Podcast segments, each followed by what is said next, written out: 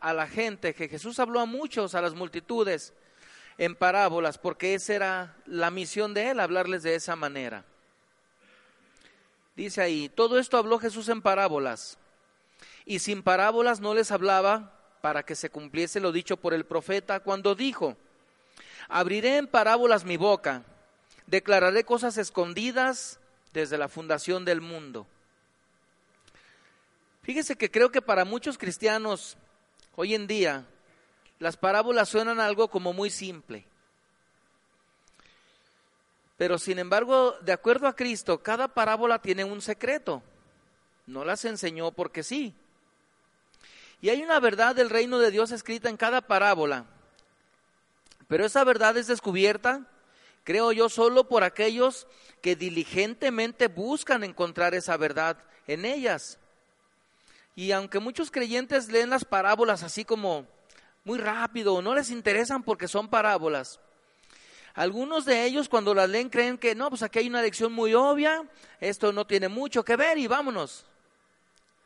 O descartan el significado de la parábola como algo que no, pues no, no es, esto no es aplicado a mi vida. Esto es como para mi compadre Juan, ¿verdad?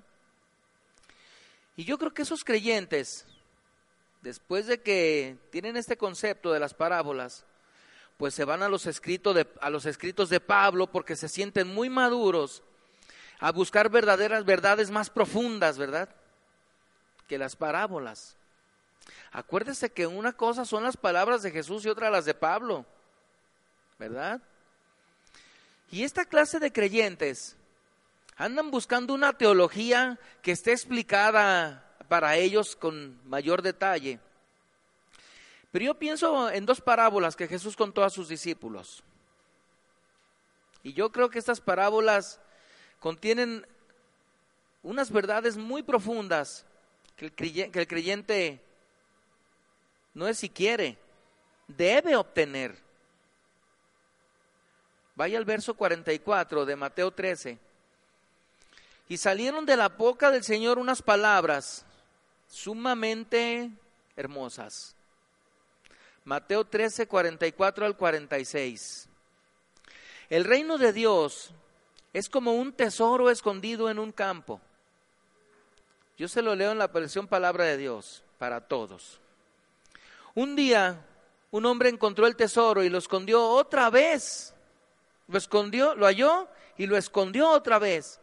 Estaba tan feliz que fue y vendió todo lo que tenía y compró ese terreno. El reino de Dios también es como un vendedor que buscaba perlas finas.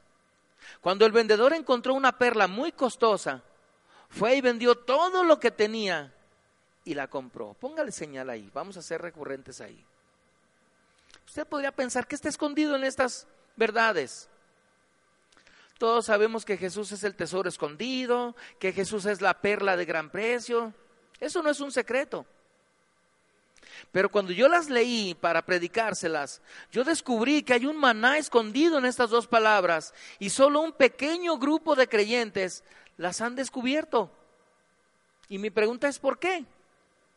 ¿Por qué pocos creyentes descubren esto? Porque nunca o por mejor dicho, algunos nunca han tomado tiempo para acabar. Como el hombre de esta parábola, de la misma manera en que cavó. Y aunque hay dos figuras muy dispares, el hombre que cavaba y el tenaz mercader, los dos, aunque diferentes, revelan el significado de Jesús más claro. Pero solo a los que desean ese significado sobre las cosas en la vida. La Biblia en Proverbios 3:32 señala claramente que hay secretos del Señor. Mire lo que dice, su comunión íntima es con los justos. Pero la traducción es, su secreto es con los justos. Esa es la traducción original. Su secreto es con los justos. Y para ser justo hay que estar en Jesús. Pues esos secretos han sido desconocidos por muchos desde la fundación del mundo. Pero Mateo nos dice que están enterrados en las parábolas de Cristo. Esas verdades ocultas tienen poder para verdaderamente liberar a los cristianos oprimidos, cansados, trabajados, tristes, angustiados. y un montón de situaciones que tengan. Pero sin embargo, son pocos los que están dispuestos a pagar el alto precio de descubrirlos. Porque en las lecturas no dice que estaban bajo una sombra, ¿verdad? Dice que estaban en un campo. No dice que estaban en una cama, ¿verdad? Entonces hay un alto precio para descubrirlos. Aunque Romanos 3:24 señala que Jesús pagó el precio de nuestra salvación completamente por toda la eternidad, dice siendo justificados gratuitamente por su gracia. Todavía el Señor, en las últimas palabras suyas, en Apocalipsis 22, 17 dice, el que quiera tome del agua de la vida gratuitamente, se debe hacer un esfuerzo. ¿Saben, hermanos? Yo vi y yo tuve el gozo de esa gracia, de esa gratuidad de lo que trae cuando yo prediqué en los pueblos. Cuando estábamos en los pueblos, mi esposa y su servidor, muchos venían delante para aceptar a Jesús en esas reuniones. Yo vi convertirse agnósticos, testigos de Jehová, mormones en la ciudad de Autlán. Gente que en un principio nos atacaba porque fuimos a, pintar las panaderías de Rosa Gloria Chagoyán, ella es cristiana. Y yo comencé a predicar en las panaderías. Entonces la gente venía y usé una panadería de un hermano llamado Chuy este, para hacer la salón. Y mucha gente vino hasta que en Autlán se hizo la iglesia. Y esa gente no solo venía y hacía las oraciones del pecador, usted sabe, ¿verdad?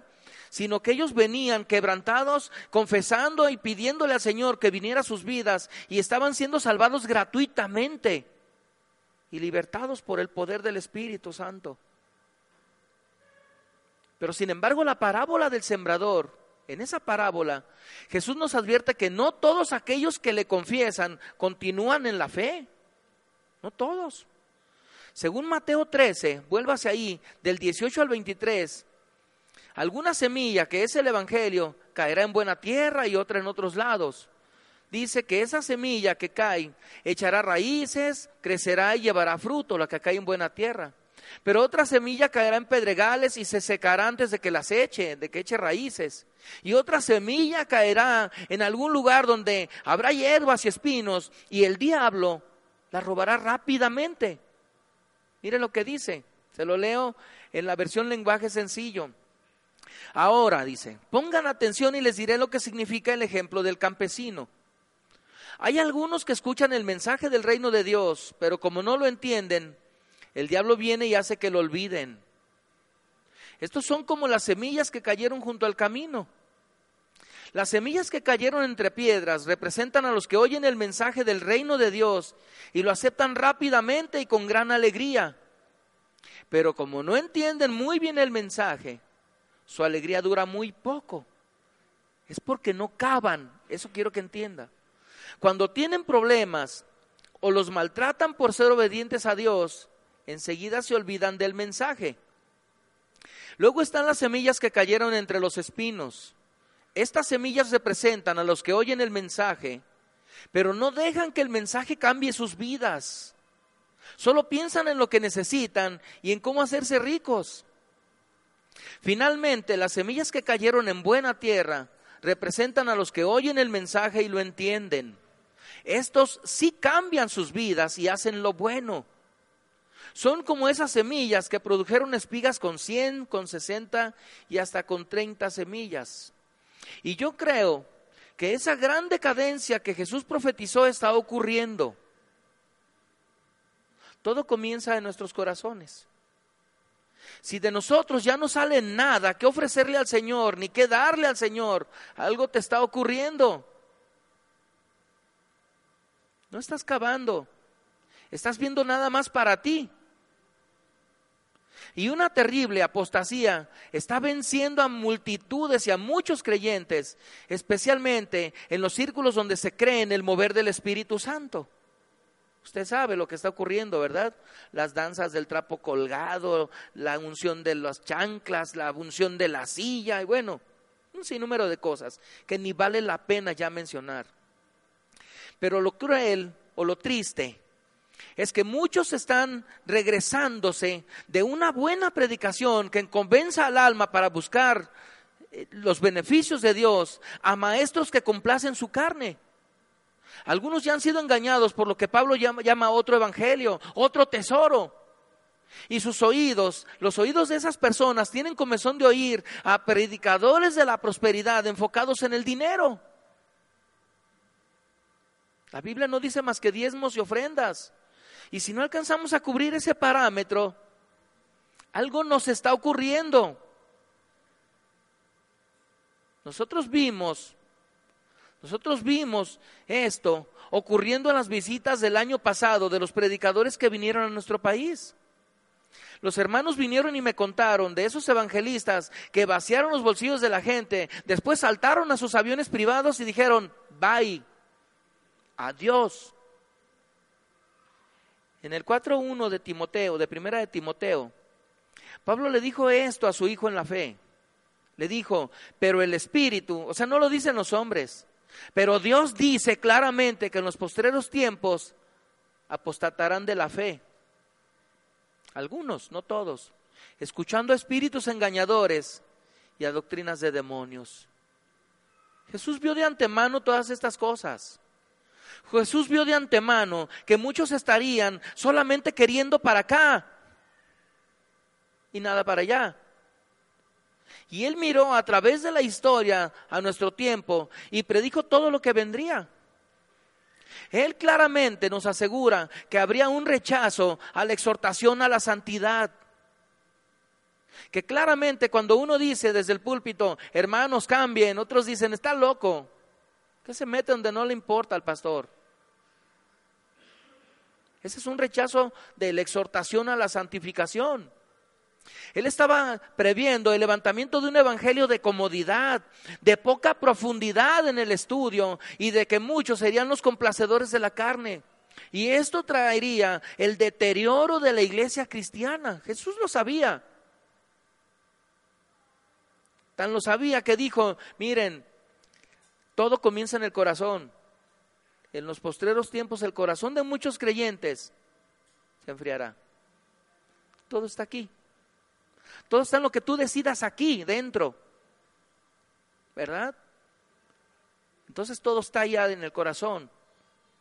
El Señor vio que los cristianos celosos, muchos se volverían tibios y fríos. Él vio que transformarían el tesoro, ese tesoro escondido, en libertinaje.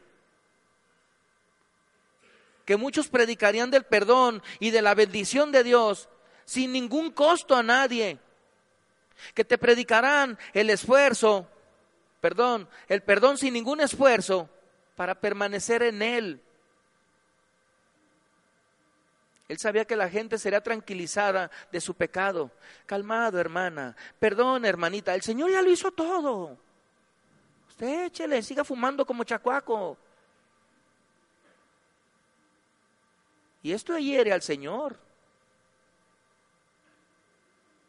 Y esto va a la tibieza. Y el Señor a los tibios los vomita de su boca. El Señor quiere un todo. No quiere una medias. Nadie se baña a medias, ¿verdad? Nadie come a medias. A ver que le paguen a medias. Nos brincamos, ¿verdad? El Señor también dice, yo quiero tu tiempo, yo quiero tu todo. No te quiero a medias. Por esa razón, en Mateo 13:36, Jesús llama a una sesión privada, vengan mis discípulos, a sus íntimos, los llama y les dice, vengan acá. Y la escritura dice, despedida la gente, entró Jesús en la casa y acercándose a él sus discípulos le dijeron, explícanos la parábola de la cizaña del campo. Ah, ¿quieren oír eso? Pues como que el Señor les contesta en el 37, respondiendo él les dijo, el que siembra la buena semilla es el Hijo del Hombre. El campo es el mundo. La buena semilla son los hijos del reino y las cizañas son los hijos del malo. El enemigo que la sembró es el diablo, la ciega es el fin del siglo y los segadores son los ángeles. Qué claro, ¿verdad? De manera que como se arranca la cizaña y se quema en el fuego, así será en el fin de este siglo. No está hablando cómo se arranca el, trigo, ¿verdad? El trigo se corta. La cizaña se arranca, pero de raíz. Yo estuve en el campo y yo sé qué se hace. En el ejército también nos enseñaban a sembrar. Y la cizaña se arranca. Y es jalada hasta que la raíz bota. Así como se arranca la cizaña y se quema en el fuego, así será en el fin de este siglo. Pero escuche este versículo con detenimiento. Enviará el Hijo del Hombre a sus ángeles y recogerán de su reino a todos los que sirven de tropiezo y a los que hacen iniquidad. ¿Dónde está el reino del Señor? ¿Allá o aquí? A ver alguien que me conteste. No hay quien conteste. ¿Dónde? Bueno, los discípulos querían la explicación, ¿verdad? Recogerán de su reino a todos los que sirven de tropiezo y a los que hacen iniquidad. ¿Y cuál es su destino? Y los echarán en el horno de fuego. Entonces los justos resplandecerán como el sol en el reino de su Padre. El que tiene oídos para oír, oiga. Está hablando a sus discípulos, está hablando a la iglesia. Jesús quería abrir los ojos de sus discípulos a los significados más profundos de sus parábolas. Él sabía que ellos necesitan la verdad para caminar seguros en estos tiempos donde la seducción de los fines del siglo está a la vista, está aquí y ahora. Y en esa reunión cerrada, Cristo contó las dos parábolas que le mencioné antes acerca del tesoro del campo y de la perla de gran precio. Y esas dos parábolas solo ocupan tres versículos de la Biblia. Sin embargo, en ella están, están insertados los secretos del Señor, los cuales Él dijo que estaban escondidos desde la fundación del mundo, porque contienen sus propósitos eternos para ser revelados solo a los que intiman con Él. Y yo pregunto, ¿quién está dispuesto a intimar trabajando duro para encontrar esos secretos? ¿Quién espera pacientemente en el Señor para que sus secretos le sean revelados? ¿Quién esperará junto con el Espíritu Santo el tiempo suficiente para obtener algo de sus verdades vivificantes? ¿Quién excava profundamente con toda su fuerza en la palabra de Dios para descubrir esos secretos? Y el Espíritu Santo dijo a mi corazón, difícilmente nadie, Moy, o muy pocos. Pero me dio un chispazo. Esas dos parábolas son acerca del precio, del gran precio de poseer a Cristo. Porque sabes qué, Moy, Juan, Pedro, Irma, como te llames, muchos cristianos van por la vida satisfechos con tener la fe suficiente para sobrevivir. Porque muchos cristianos solo quieren lo suficiente para ir al cielo y ya no hacen más esfuerzo cristiano. Solamente soy cristiano y ya. Aleluya, gloria a Dios, ¿verdad? Y nunca ganan un alma. Nunca trabajan en el Evangelio. Van cometiendo pecados por la vida con un arrepentimiento difícil.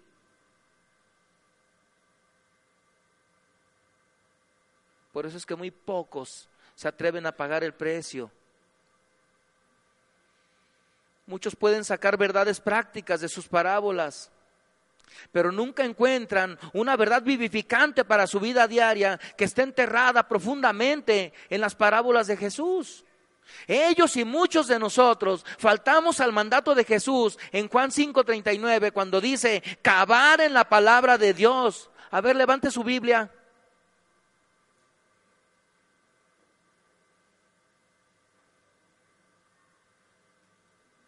Aquí sí, ¿verdad? ¿Por qué allá no? ¿Por qué allá no? Aquí el Señor dice, escudriñad las escrituras, no dice si quieres, si puedes, si tienes tiempo. Aquí dice escudriñad las escrituras. Hay quien dice ser cristiano y nunca se le ve una Biblia en sus manos. Sí, esa es una verdad. A mí me dicen el loco en mi trabajo. Me dicen muy loco. Porque hay muchos que se dicen cristianos. Y yo siempre les pregunto, ¿y tu Biblia? ¿Dónde está? ¿Y tu testimonio cristiano dónde está? Ah, tú estás bien loco. Sí, sí estoy bien loco. Hay pocos cristianos que escudriñan la palabra de Dios. Porque no quieren, no se animan a pagar el precio. Es más, no se animan a esculcar su bolsa para darle un peso, menos a leer la palabra de Dios. Si a nosotros nos parece que la palabra de Dios tiene la vida eterna, entonces ahí vamos a encontrar a Jesús. Ellas dan testimonio de mí. Ahí está escondido el tesoro. Esas dos parábolas, la del tesoro y la perla, donde pusimos señal, y la recomendación del Señor, nos dicen que la preciosa verdad de Cristo es hallada solo por buscadores fieles, pero hambrientos. Y no será con aparatos detectores de tesoros. Ahí sino con aquellos, o sino que aquellos que le siguen con todo su corazón tendrán sus ojos suficientemente abiertos para los secretos de Cristo a una vida abundante. En el 13:44 de Mateo, Jesús comienza estas dos parábolas diciendo, hey, solo permítanme decirles cómo es el reino de los cielos. Cristo no está hablando del cielo como nosotros lo creemos, el reino con la gloria del Padre, no. Él se está refiriendo del reino de los cielos en la tierra, en la iglesia. Él está diciendo aquí, Mira, la instrucción, aquí está la instrucción de cómo tú puedes poseer ese tesoro de gran precio en tu corazón ahorita mismo. Pero primero déjame decirte lo que te costará obtenerlo. Y las dos parábolas lo hacen claro. Para poseer a Cristo en toda su plenitud se requiere un esfuerzo costoso. Costoso. Aquí no cobramos ese esfuerzo. Aquí solo se recogen diezmos y ofrendas. Es a ti a quien te va a costar, a tu persona. Vamos a ver la primera parábola. Esa es acerca del tesoro en el campo. Mateo 13, 44 dice así. En el lenguaje sencillo dice, con el reino de Dios pasa lo mismo que con un tesoro escondido en un terreno. Cuando alguien lo encuentra, lo vuelve a esconder y después va muy alegre a vender todo lo que tiene para comprar el terreno y quedarse con el tesoro. El campo representa el mundo cristianizado, la iglesia, en cada área donde el Evangelio ha sido predicado y recibido. Y hay un campo misionero nacional, internacional, donde el hombre trabajando representa el campo o representa a todos los que le sirven a Jesús. Ese hombre se ha enterado por una fuente confiable que hay un tesoro enterrado en alguna parte de ese campo. Y va y lo busca. Sin aparatitos, ¿verdad? Porque el que busca encuentra, dice la escritura. Y si busca es porque sabe que habrá algo útil ahí. Acuérdese lo que Pablo les dijo a los colosenses. En Cristo están escondidos todos los tesoros de la sabiduría y del conocimiento. Entonces ese hombre sabe que hay algo útil. Y mientras otros labradores trabajan con un corazón dividido en si sirvo a Dios o no le sirvo, si lo busco o no le busco, si llego temprano o no llego temprano, si me entrego o no me entrego, si bueno, ese hombre comienza a acabar con todas sus fuerzas. Él pasa horas, días, semanas, obstinadamente buscando su tesoro. ¿Quién es ese hombre?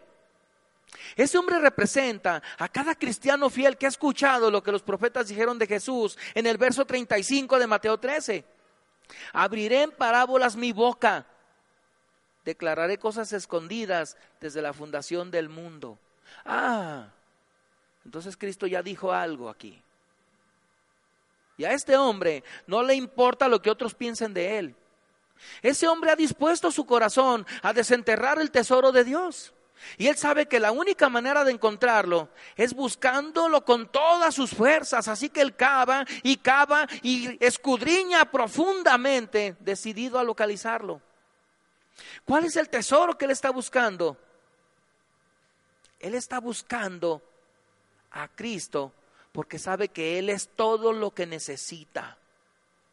Y cuando lo tiene, del buen tesoro de su corazón, saca lo bueno y saca lo que Cristo es para él. ¿Verdad? De la abundancia de la boca está lleno el corazón. Entonces su tesoro es saber que todo gozo, dirección y propósito, que las mismas riquezas del cielo son suyas en Cristo. Y no importa los problemas y pruebas que enfrente. Él sabe que en Cristo todo recurso le ha sido entregado. Jesús es su todo y en todo. Y cuando este hombre finalmente encuentra el tesoro, él hace una, una cosa muy curiosa. En la parte central de Mateo 13, 44, encontramos una expresión, el cual un hombre halla y lo esconde de nuevo, el tesoro. ¿Usted se halla un tesoro y lo esconde? ¿O va y se lo gasta? Si son monedas de oro, en caliente vamos a la López Cotilla y lo hacemos efectivo, ¿verdad? Pero en este caso no es así. ¿Qué está haciendo este hombre aquí? ¿Por qué él esconde esta maravillosa riqueza recién hallada? Nosotros lo, lo descubrimos. Tenemos una clave en el testimonio de Pablo. En Gálatas 1, 15 al 17, el apóstol Pablo nos dice, cuando agradó a Dios que me apartó y me llamó por su gracia, revelar a su Hijo en mí para que yo le predicase entre los gentiles, no consulté enseguida con carne y sangre, ni subí a Jerusalén a los que eran apóstoles antes que yo, sino que fui a Arabia. Pablo recibió una revelación de Cristo. Así que, ¿por qué escogió mantenerlo en secreto? Fue porque este tesoro era absolutamente precioso para él, más querido que cualquier cosa. Y Pablo había ayunado por esa verdad, orado por esa verdad, llorado por esa verdad y la había buscado diligentemente. Y él sirvió a Dios con celo, como un fariseo, pero sin conocimiento de la verdad.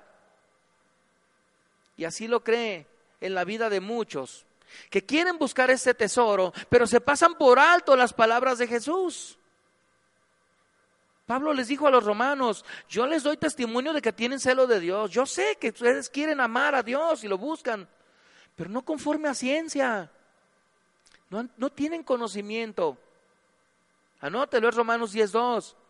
Y ahora que Pablo había encontrado la verdad, esa verdad que es Cristo, él estaba decidido a no ser despojado de ella. Así que Pablo fue al desierto de Arabia para esconder su tesoro. No fue allá a meter los libros, ¿eh? Él estaba vendiendo todo lo que tenía, se fue de sus tierras donde él poseía para comprar el campo donde el tesoro estaba escondido. Fue a quedarse solo con su tesoro. Dice Mateo 13, 44, y lo esconde de nuevo, y gozoso por ello va, y vende todo lo que tiene y compra aquel campo. Pablo fue y dejó todo. Pablo estaba diciendo, yo no quiero que nadie ni nada me desvíe de esta verdad que he encontrado en Cristo. No quiero escuchar la opinión al respecto en estos momentos. Yo quiero poseerlo por mí mismo. Y solo lo compartiré después de haber entendido el significado. yo me imagino el trabajador del campo en la parábola maravillado con el tesoro que encontró. Abrió el cofre, sostuvo el tesoro, lo examinó, se regocijó y sin embargo inmediatamente él sintió que sostenerlo y mirarlo no era suficiente. Él se dijo a sí mismo, debo tener esto, debo poseer esto totalmente. Si lo hago estará conmigo hasta el día de mi muerte. Y lo escondió de inmediato. Pablo es un ejemplo de aquellos que han descubierto el tesoro sin precio de la revelación del corazón de Cristo. Es un ejemplo de aquellos que trabajan, como señala Juan 6:27, para descubrir el gran tesoro de la vida eterna en Cristo Jesús. Trabajad, no por la comida que perece. No busques un tesoro terrenal, pues, sino por la comida que a vida eterna permanece, la cual el Hijo del Hombre os dará. Porque a este señaló Dios el Padre.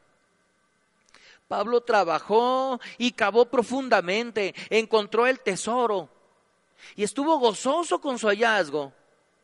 Sin embargo, él lo escondió profundamente en su corazón. Él estaba diciendo, no es simplemente como el hombre de la parábola, simplemente admirar a Jesús o maravillarme de Él. No es simplemente recibir el mensaje, amén, aleluya. Lo necesito viviendo dentro de mí. Yo debo tenerlo como mi propia vida. Yo lo quiero para mí.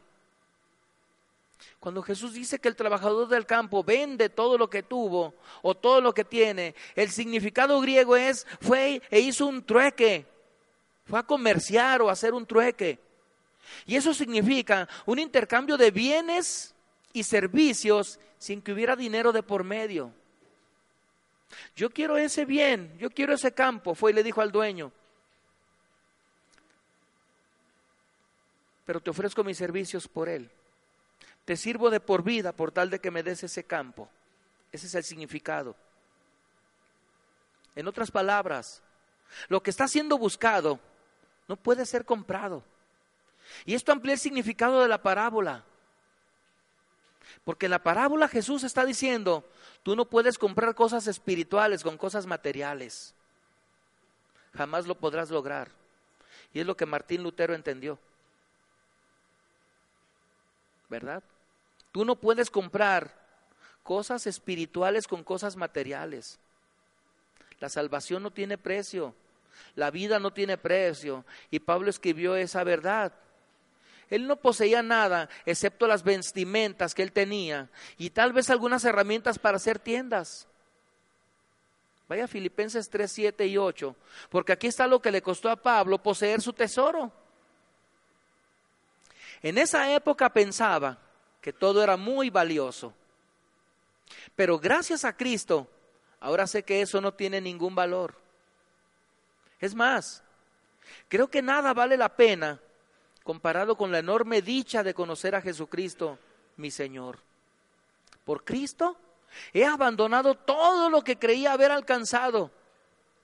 Ahora sé que solo eran basura. De esa manera he conseguido tener ahora a Cristo en mi vida.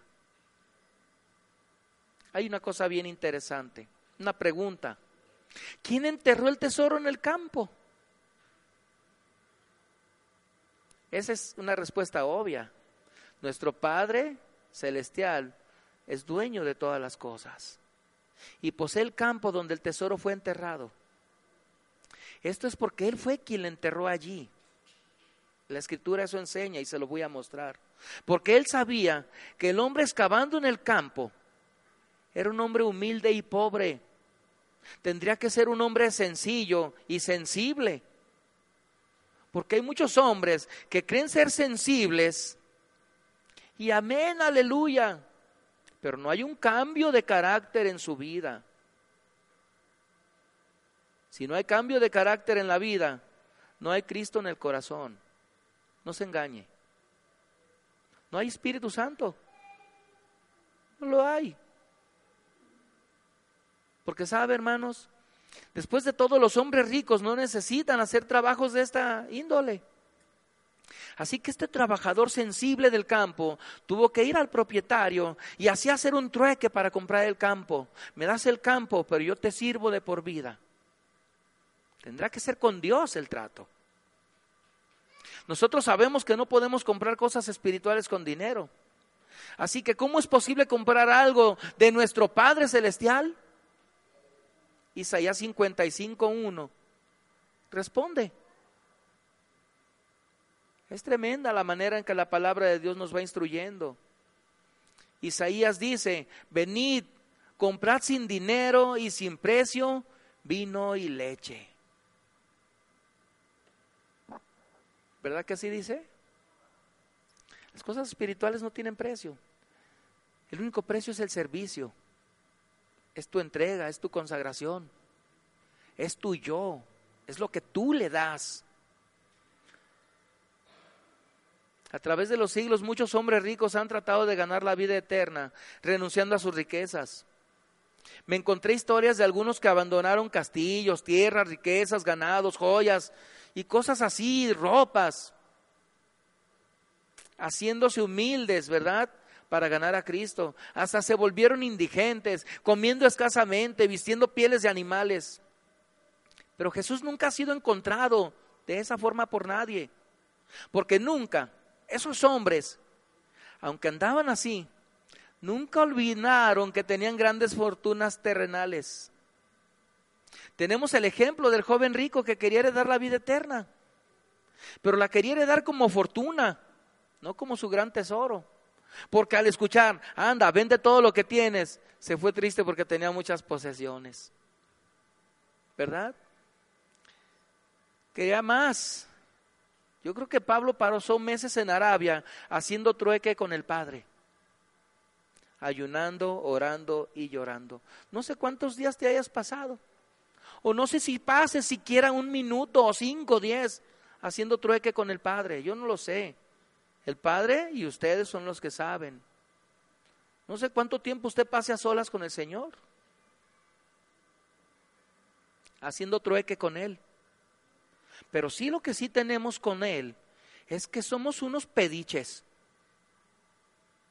Señor, dame, dame, dame, dame, dame, dame, dame, dame vida, dame salud, dame dinero, dame lo que necesito este día, dame tiempo, dame espacio, dame otro lugar en el trabajo, dame, dame, dame. Pero si Dios te dijera hoy, ¿qué me vas a dar tú para darte lo que me pides? ¿Qué le darían, hermanos? ¿Qué le daría, hermano? Es difícil, ¿verdad? Es que nos comprometemos. Los ministros nos tenemos que comprometer de esa manera. También los cristianos, no solo los ministros. Y a nosotros no se, nos ha, no se nos ha dado a escoger. A los ministros el Señor nos llama y nos dice, es así. Pues si así quieres, así que sea. Es todo lo que podemos decir. Si tú así quieres, Señor, así que sea. Esa debe ser nuestra respuesta. Yo creo que Pablo le preguntaba, Señor, ¿cómo puedo poseer todas las riquezas de Cristo? ¿Qué será necesario hacer? Y yo creo que el Padre respondería a Pablo y a cualquiera de nosotros, te diré lo que tienes que hacer. Dame tu propia justicia, entonces te doy la de Cristo. Dame tus buenas obras, dame tus esfuerzos por agradarme y yo te daré la santidad de Cristo y la fe que necesitas para agradarme de a de veras. Ríndeme a mí todas tus metas, tus ambiciones, tus planes, tus esperanzas. Dame lo que me pertenece y yo te daré a Cristo mismo para que viva en ti y a través de ti. Yo creo que el Señor diría, como les dijo en Malaquías, ¿verdad? Pruébame y verás si no abriré las ventanas de los cielos. Pero no nos animamos a probar nada. Tu deseo será el mío. Y yo creo que el Señor diría, tú conocerás el gozo y la felicidad que ninguno logró darte alguna vez. Yo creo que también Dios le decía algo más. Dame lo mejor de tu tiempo, Dame tu confianza, dame tu seguridad, quiero tus preocupaciones, entonces así vas a ganar a Cristo. Entonces habrás poseído la sabiduría, su intimidad y todo su dinero sin dinero. Tal vez el Señor diga, dime tú, Pablo, Pancho, Rosa, Moisés, Pillín, ¿vale la pena ganar todo eso para ti? Y yo le dije, sí, Hoy en la madrugada todavía estaba en esto y le dije, sí, sí vale la pena. Pablo ganó a Cristo porque también dijo sí. Él salió del desierto en completa posesión de su tesoro. Y después él comenzó a decir que ya no necesitaba más teología acerca del Salvador. Él decía, ya pasé una vida aprendiendo doctrinas. Ya leía este, a este, al otro, aquel, sí. Ahora mi objetivo es conocer a Cristo y poseerlo. Quiero que Jesús viva a través de mí. Y les escribió a los Gálatas en el 2.20 que su antiguo yo había muerto. Con Cristo estoy juntamente crucificado y ya no vivo yo, mas vive Cristo en mí. Y lo que ahora vivo en la carne, en su vida diaria, lo vivo en la fe del Hijo de Dios, el cual me amó y se entregó a sí mismo por mí. ¿Sabe por qué lo dice de esa manera? Al último, lo que ahora vivo en la carne, lo vivo en la fe del Hijo de Dios y habla de un término completo el cual me amó y se entregó por mí. Ahora le doy todo mi tiempo, ahora le doy todo lo que le pertenece, ahora le doy todas mis oraciones, ahora le doy todas mis angustias, ahora le doy todo ya no soy una medias. Como muchos creyentes somos el día de hoy. Pablo decía, el viejo Pablo ha muerto, ahora Cristo está vivo en mí. Y si Cristo estaba en él, el gran tesoro estaba completo. Todas mis ambiciones se fueron, dijo. Todo lo que yo quería hacer o hacer antes lo he dejado atrás en el desierto. Yo he encontrado el tesoro de mi vida y eso es suficiente, todo suficiente para mí. Jesús es todo lo que necesitaré. Y nos podremos preguntar, ¿dónde está escondido el misterio en esta parábola del tesoro? ¿Qué secreto está enterrado ahí? Pablo volvió a contestar en Colosenses 1, 26 y 27. Ahí nos da la respuesta. El misterio que había estado oculto desde los siglos y edades, pero que ahora ha sido manifestado a sus santos, a quienes Dios quiso dar a conocer las riquezas de la gloria de este misterio entre los gentiles, que es Cristo en vosotros, la esperanza de gloria. El misterio, el tesoro y la revelación ahora están en tu corazón, si es que has cavado. Ahora es poseído por ti, es poseído por nosotros. Es Cristo mismo en nuestra vida. La segunda parábola es acerca de la perla de gran precio. Mateo 13, 45 y 46, vuélvase ahí por favor. También el reino de los cielos es semejante a un mercader que busca buenas perlas, que habiendo hallado una perla preciosa, fue y vendió todo lo que tenía y la compra. ¿Quién es el mercader de esta parábola? La raíz griega lo aplica como un comerciante viajante de ventas al por mayor, un comerciante en grande. Y también ese comerciante en grande también se traduce como un probador. En otras palabras, él se ganaba la vida valorando perlas costosas por su calidad y valor. Ese era su comercio. Entonces, nosotros sabemos que Jesús es la perla de gran precio que el mercader haya. Jesús es muy costoso. Él es de incalculable valor porque el mercader vende todas sus otras posesiones para ganarla viene otra pregunta. Y es quién era el propietario original de esta perla preciosa. ¿Y por qué estaría dispuesto a separarse de ella? Yo creo que encontramos el significado de la perla en los propósitos de Dios. La perla pertenecía al Padre. Él poseía a Cristo como otro padre posee a sus hijos. De hecho, Jesús es la posición o posesión más valorada del Padre. Primera de Pedro 2.6 señala que Dios el Padre lo puso en el campo. En respuesta a la pregunta de, bueno, ¿quién escondió? Por lo cual también contiene la escritura, he aquí, pongo en Sión la principal piedra del ángulo. ¿Quién la puso? El Padre. Escogida, preciosa. El que en él creyere no será avergonzado. Solo una cosa haría que el Padre se diera su invalorable perla. El amor. El amor con que nos amó. Entonces el apóstol Pedro se refiere al alto precio de este hermosísimo regalo, preciosísimo, invaluable regalo. Él habla de la costosa sangre de Cristo, nuestra perla de gran precio. Sin embargo, cuando los principales sacerdotes examinaron esta perla de gran precio, ellos la valoraron en simplemente 30 piezas de plata. ¿Qué quiero decirle? Que si estás viviendo una religión, tú le pondrás precio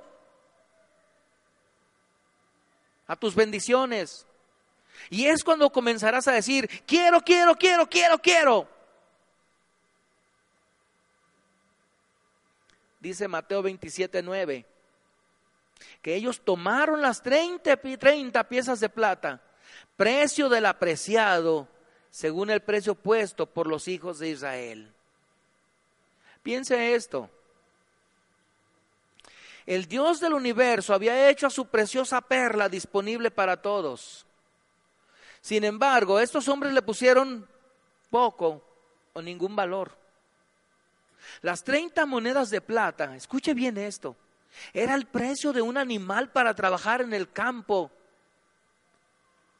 Pero es un animal que usa una herramienta solamente que trabaja en lo superficial. La religión si estás viviendo un cristianismo like o como tú lo quieres vivir, solo será un cristianismo carnal. Aunque al final del tiempo digas, Señor, en tu nombre echamos fuera demonios. En tu nombre, en tu nombre. ¿Sabes qué te va a decir el Señor? Nunca te conocí. Apártate de mí, nunca te conocí. Hermanos, lo que funciona es el nombre, no las obras. Entonces estarás trabajando en el campo, le has puesto precio. Dice el verso 10, y las dieron para el campo del alfarero, como me ordenó el Señor. Yo pienso esto, el Señor debe sentirse dolido al día de hoy al ver el poco valor que su pueblo le pone a esta perla sin precio. Para algunos, Cristo no es más que una pieza de un museo en su corazón inmóvil. Para muchos, el Señor está colocado bajo vidrio y no está disponible para ser tocado. Para muchos, Cristo solo es una pieza para visitarlos cada semana, como en un museo. Y ahí no me voy a detener. Para muchos Cristo nomás es ir un ratito y verlo y admirarlo. ¡Ay, wow! Para muchos Cristo no tiene el valor que debe tener para el verdadero creyente. Una sola vez a la semana para alabarle y un rato. A medias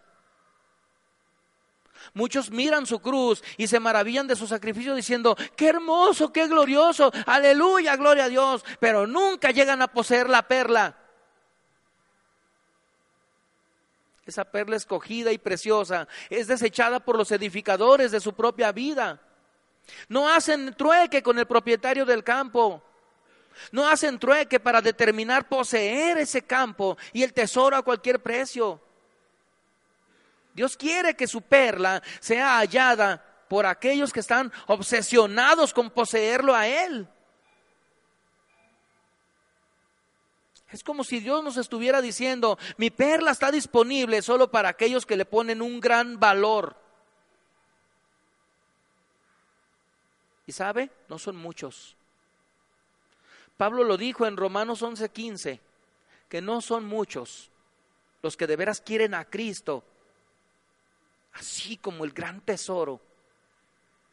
Así también, dice Pablo, aún en este tiempo ha quedado un remanente escogido por gracia. ¿Sabe qué es un remanente? Un pequeño grupo de creyentes hoy en día. Un pequeño grupo. Ese es un remanente. Un pequeño grupo que está dispuesto a pagar el precio por la gran perla Porque han encontrado en Jesús la respuesta a cada necesidad y clamor de sus corazones.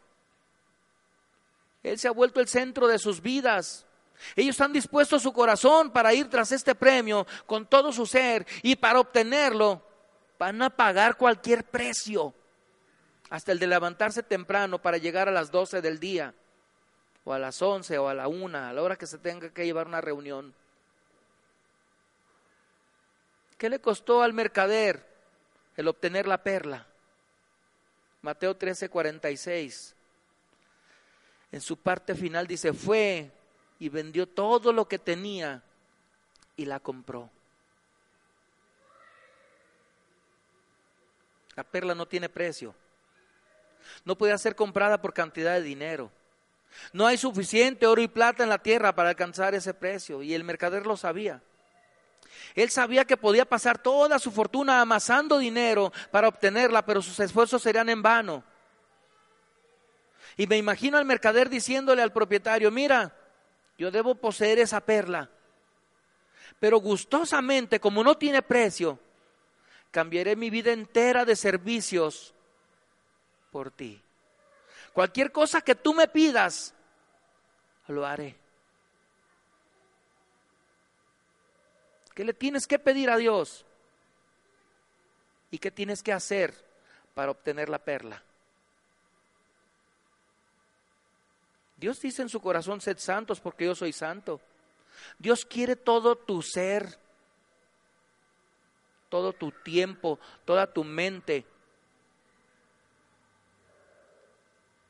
Ese mercader decía, solo déjame poseer esta perla. Y el dueño del campo amorosamente le respondió,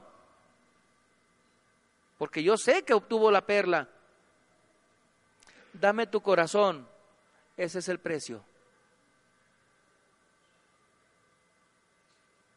La traducción de Mateo 13:46 le va a asombrar. Fue y se deshizo de sí mismo y la compró. Esa es la traducción de Mateo 13:46. Fue y se deshizo de sí mismo y la compró. Quitó todos sus intereses, las idas al tianguis primero. Se deshizo de sí mismo.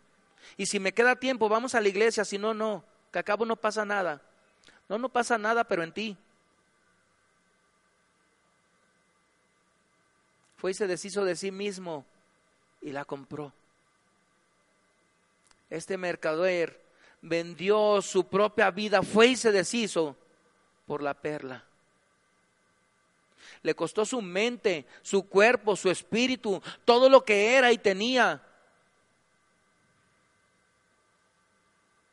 Entonces sentí que el Señor me dio un sope. Mira, Moy, todavía hay muchas cosas que tienes que dejar. Y le dije, sí, tienes razón. Todavía. Ahora si me levanto a las 5 de la mañana, ahora, ahora quiero que me despiertes a las 4. Pero me voy a acostar una hora más temprano, Señor. Y me despiertas a las 4 cuando el silencio esté.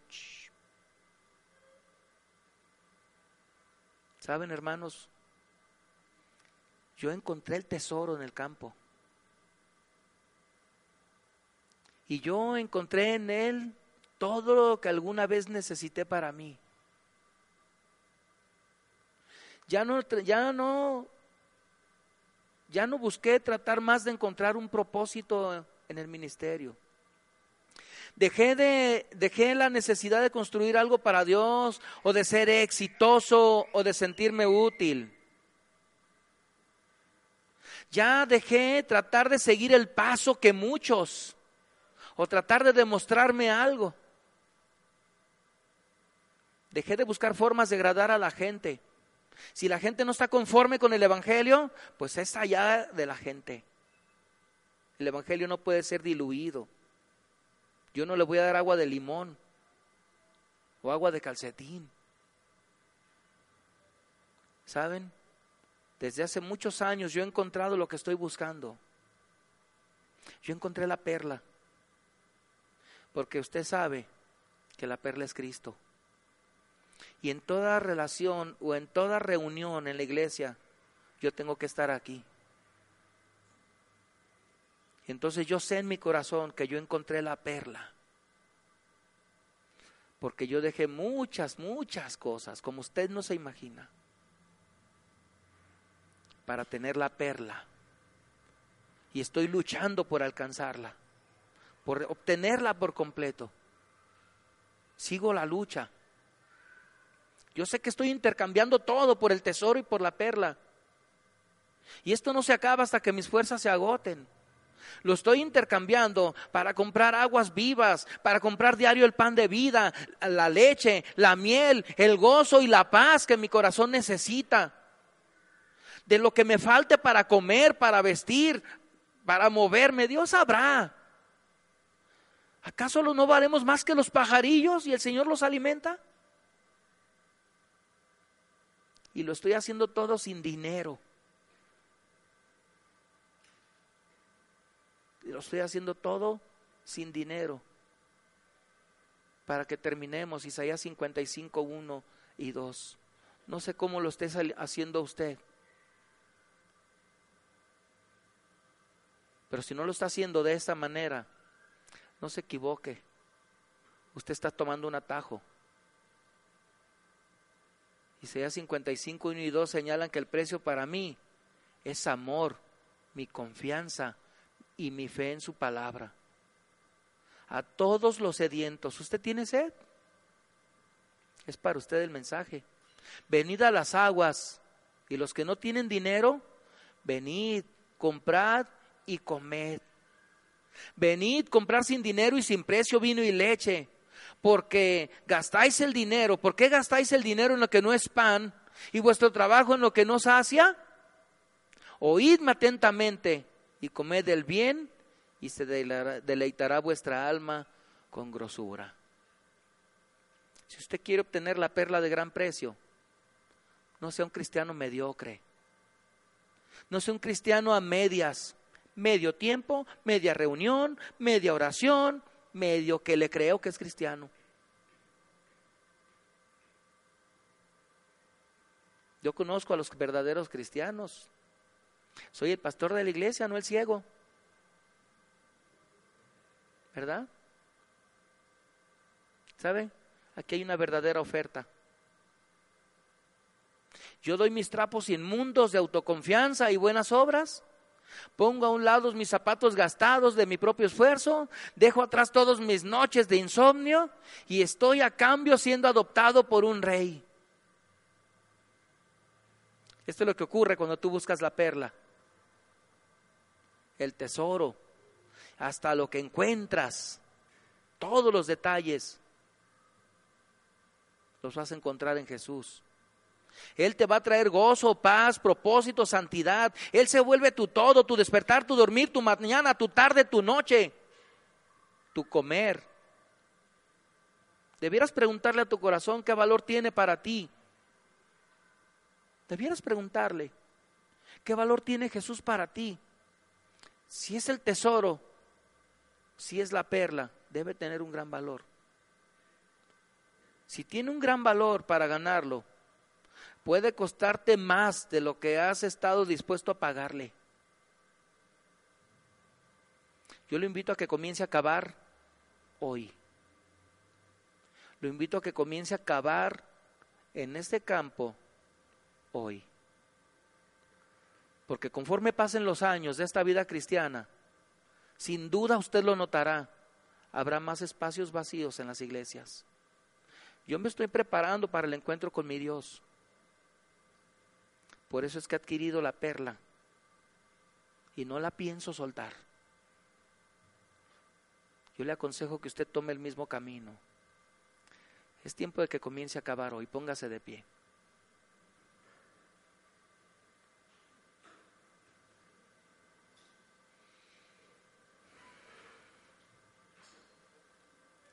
Cierre sus ojos, hermano, hermana. Padre, gracias te damos por tu palabra, Señor. Es tan grande tu misericordia, Señor, que nuestros razonamientos son tan simples que pasamos una y otra vez por tu palabra y no le damos el valor o el precio. O que decimos ser quienes no somos, porque no tenemos el valor de pagar el gran precio para obtener la perla, Señor. Porque no cavamos en tus escrituras, no escudriñamos tu palabra. Cuando tú has dicho escudriñad las escrituras, ignorándolo pasamos por alto esta ordenanza de ti, Señor. Padre, perdona nuestra necedad y nuestra falta de tino. Perdona, Señor, nuestras cosas que hemos puesto antes que a ti.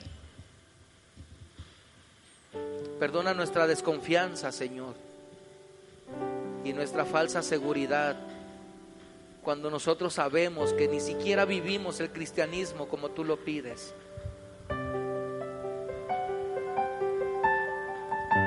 Padre Santo, alguien nos ha dicho que en el campo está la perla y el tesoro de gran precio. Y es aquí, hoy, en este momento, que nosotros queremos comenzar a cavar. Para cuando salga, Señor, meterlo a nuestro corazón y trabajar para ti el resto de nuestra vida, Señor.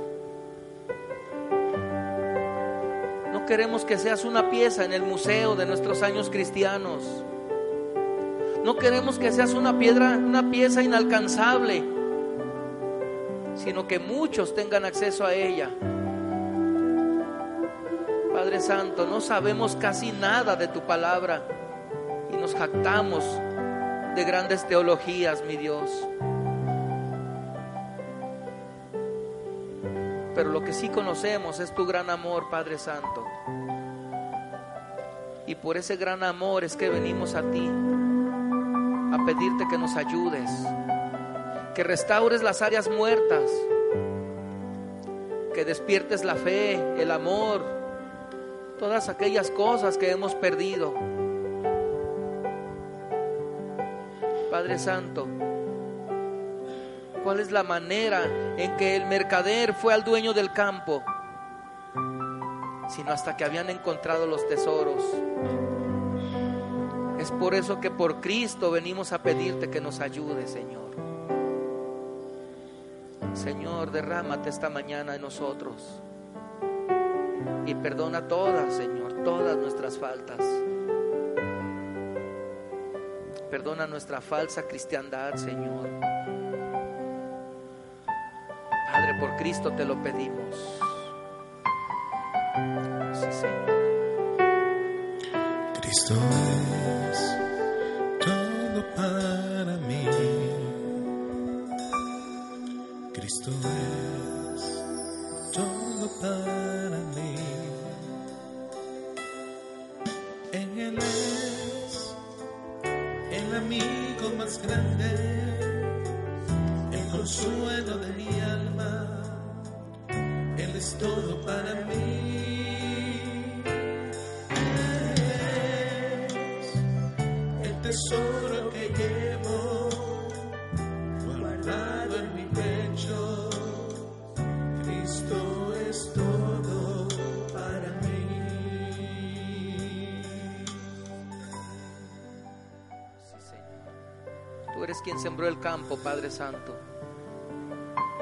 eres quien puso, Señor, la piedra escogida, preciosa.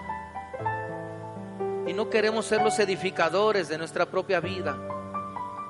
Porque tú has dicho, Señor, que si no tenemos la piedra, la roca, en vano edifican los edificadores.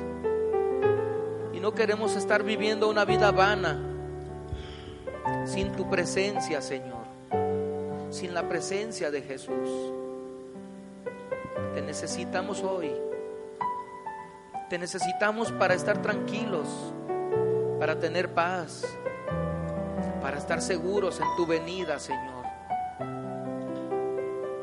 Y hoy, hoy comenzando a acabar, hacemos un compromiso de fidelidad, Padre, para buscarte con todo lo que nuestras fuerzas nos den, Señor.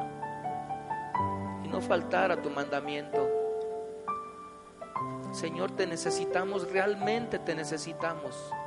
Nuestras familias te necesitan. Tú sabes que hay familias que me envían mensajes, que oremos por este o por aquel y ellos no están en esta casa, Señor.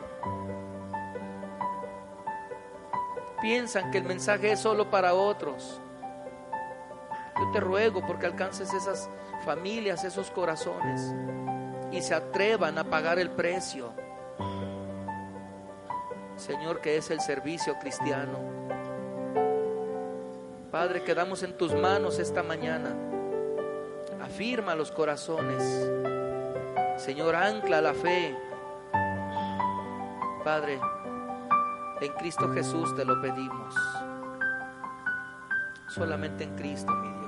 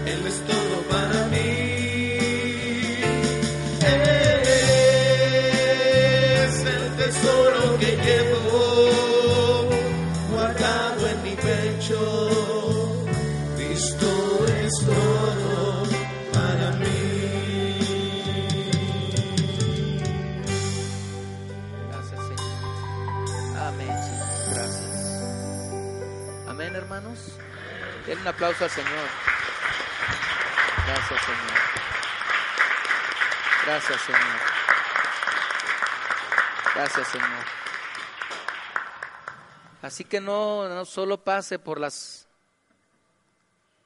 palabras de Cristo y las pase como inadvertidas. Son más las palabras de Cristo que las palabras de Pablo. Ahí está la sabiduría. Bendiga a su hermano que tiene al lado. Dígale, Dios te bendiga, te guarde,